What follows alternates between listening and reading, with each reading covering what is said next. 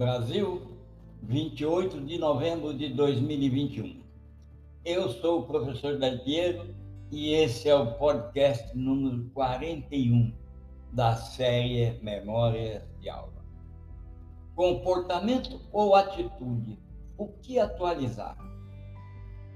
Desde sempre e principalmente agora, todos nós somos convidados, induzidos direcionados a mudar, a transformar, a alterar os comportamentos ou a, as atitudes. E a pergunta que surge: o que é que devemos atualizar? E o que é que pode ser atualizado e aquilo que pode ser mais difícil atualizar? E essa dúvida, eu posso dizer para você, não é de hoje.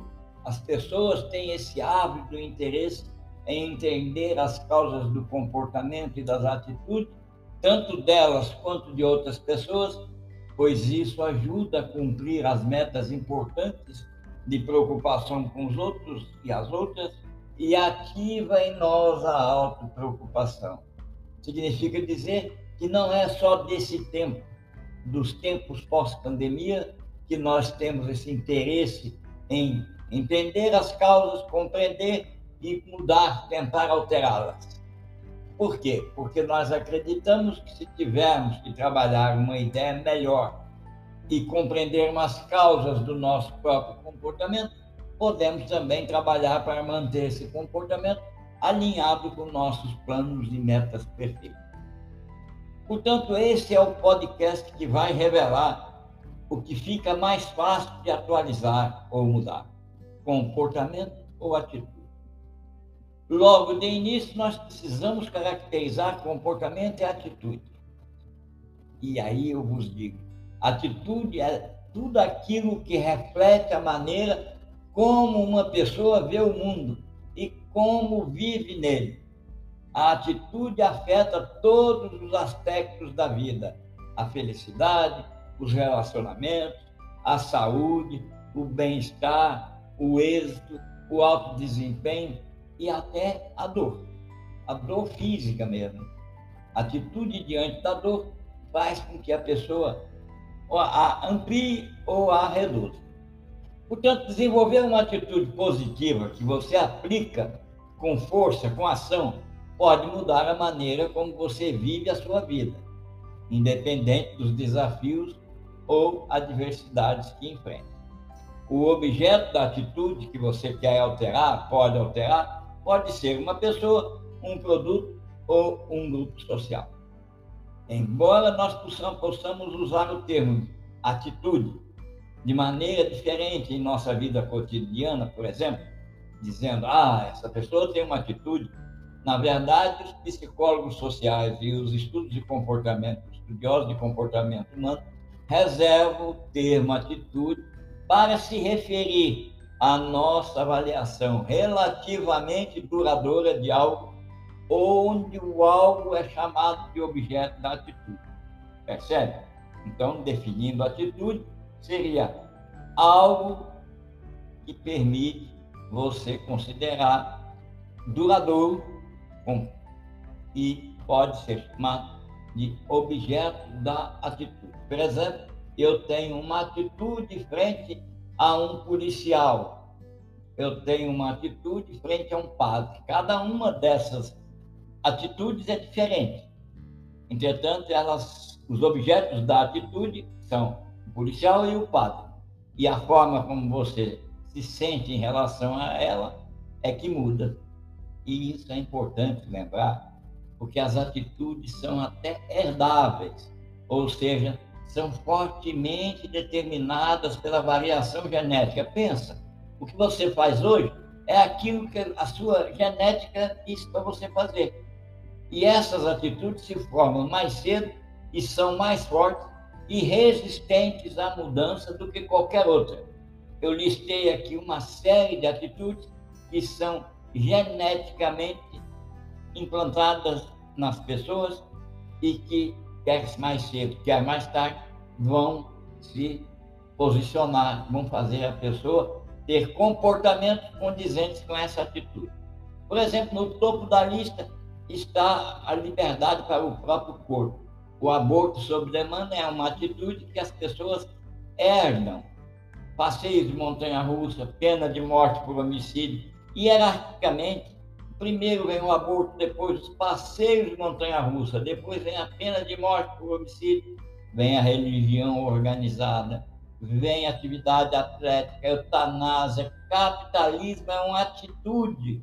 Pense você, jogar xadrez é outra, ler livros é outra, exercício, educação, grandes festas, fumar, ser o centro das atenções é uma das atitudes que aparece como herdáveis. Ela não é uma das primeiras. Se dando bem com outras pessoas, vestindo roupas que chamam a atenção, doces, falar em público, música alta, enfim.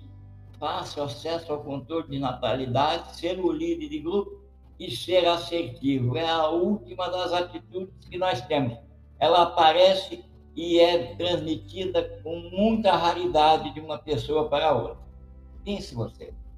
A estrutura das atitudes é a seguinte: ela tem um componente afetivo que envolve os sentimentos, ela tem um componente comportamental ou conotativo, que é aquela maneira como a atitude que temos influencia em como agimos ou nos comportamos. Tem um comportamento cognitivo que envolve a crença e Cyril Winston Churchill, pense você, disse que a atitude é uma pequena coisa que faz uma grande diferença. E ainda por fim, surgiu recentemente a atitude que se chama Seek Caring, que é um dos tipos de atitudes mais complicados. Reflete um estado constante de negatividade e agressividade. É difícil navegar com pessoas que adotam esse tipo de atitude, pois isso está enraizado nela e é muito difícil para as pessoas mudarem seu ponto de vista substancialmente. Diz que a mudança de atitude ocorre quando o sujeito recebe novas informações de outras pessoas ou meios de comunicação desde que tenha uma convivência direta com o objeto da atitude, donde se pode inferir que a atitude é um sentimento, crença ou opinião de aprovação ou desaprovação em relação a algo, e ainda se soma a, essas, a esses sentimentos a hereditariedade. Importante dizer, a mudança de atitude é gradual frequentemente requer várias conversas com pessoas com ponto de vista conflitantes e vou dizer mais ainda, emoções positivas e autênticas como esperança, entusiasmo ajudam a incentivar mudança nos pontos de vista das pessoas. Nunca a dor faz a pessoa mudar de atitude. Já o comportamento é outra coisa, é uma ação ou reação que ocorre em resposta a um evento ou estímulo interno, isto é, pensamento.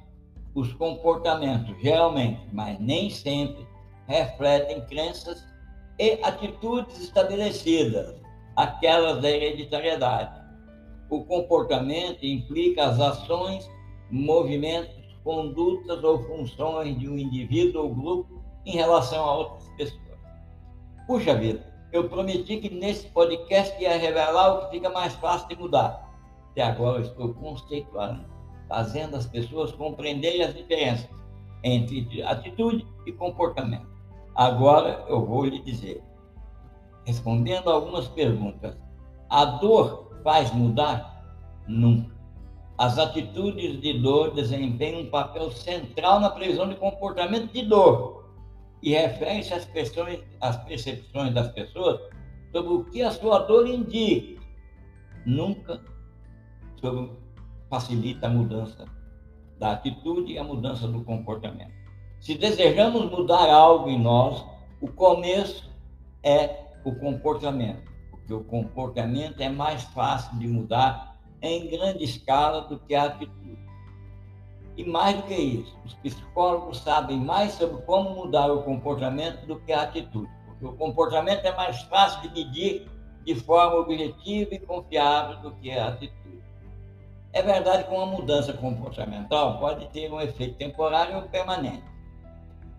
Depende do indivíduo, quando comparado também ao comportamento anterior. Se desejamos mudar a atitude, pense em fazer isso. A mudança de atitude duradoura e significativa ocorre ao longo de semanas, meses e às vezes anos. Nunca explore a dor da pessoa para fazê-la pensar em mudar de atitude. Não pressione as pessoas para mudar de atitude. Deixe as pessoas chegarem a um novo ponto de vista por conta própria. Incentive o pensamento independente e dê livre curso aos outros que são dependentes de terceiro. Permita que a pessoa tenha pontos de vista divergentes. Aceite, se você quer contribuir com a pessoa, aceite e gerencie o conflito. Se a pessoa é ela mesma que quer mudar, ela deve ouvir seu diálogo interno. Quando confrontada com um pensamento negativo, mude-o para transformá-lo em pensamento positivo. Sempre interage em ambientes positivos e com pessoas positivas. Desfrute da simplicidade da vida e das coisas da vida. Permita-se ser amado ou amada e nunca, jamais relembre dos seus tempos ou dos seus pontos de dor. Este podcast revela os conceitos de comportamento e atitudes e como se pode mudar um ou outro. Escute-o e vai se sentir própria para entrar no nosso programa Brasil 2021 para desenvolver a mentalidade criativa e a mudança significativa.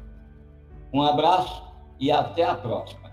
Lembrando que qualquer esclarecimento adicional você pode encontrar no texto que acompanha o podcast ou fazer contato diretamente com o autor desse podcast por um dos meios que eu vou lhe dizer. Telefone e WhatsApp 19 981 77 8535. Até e sucesso.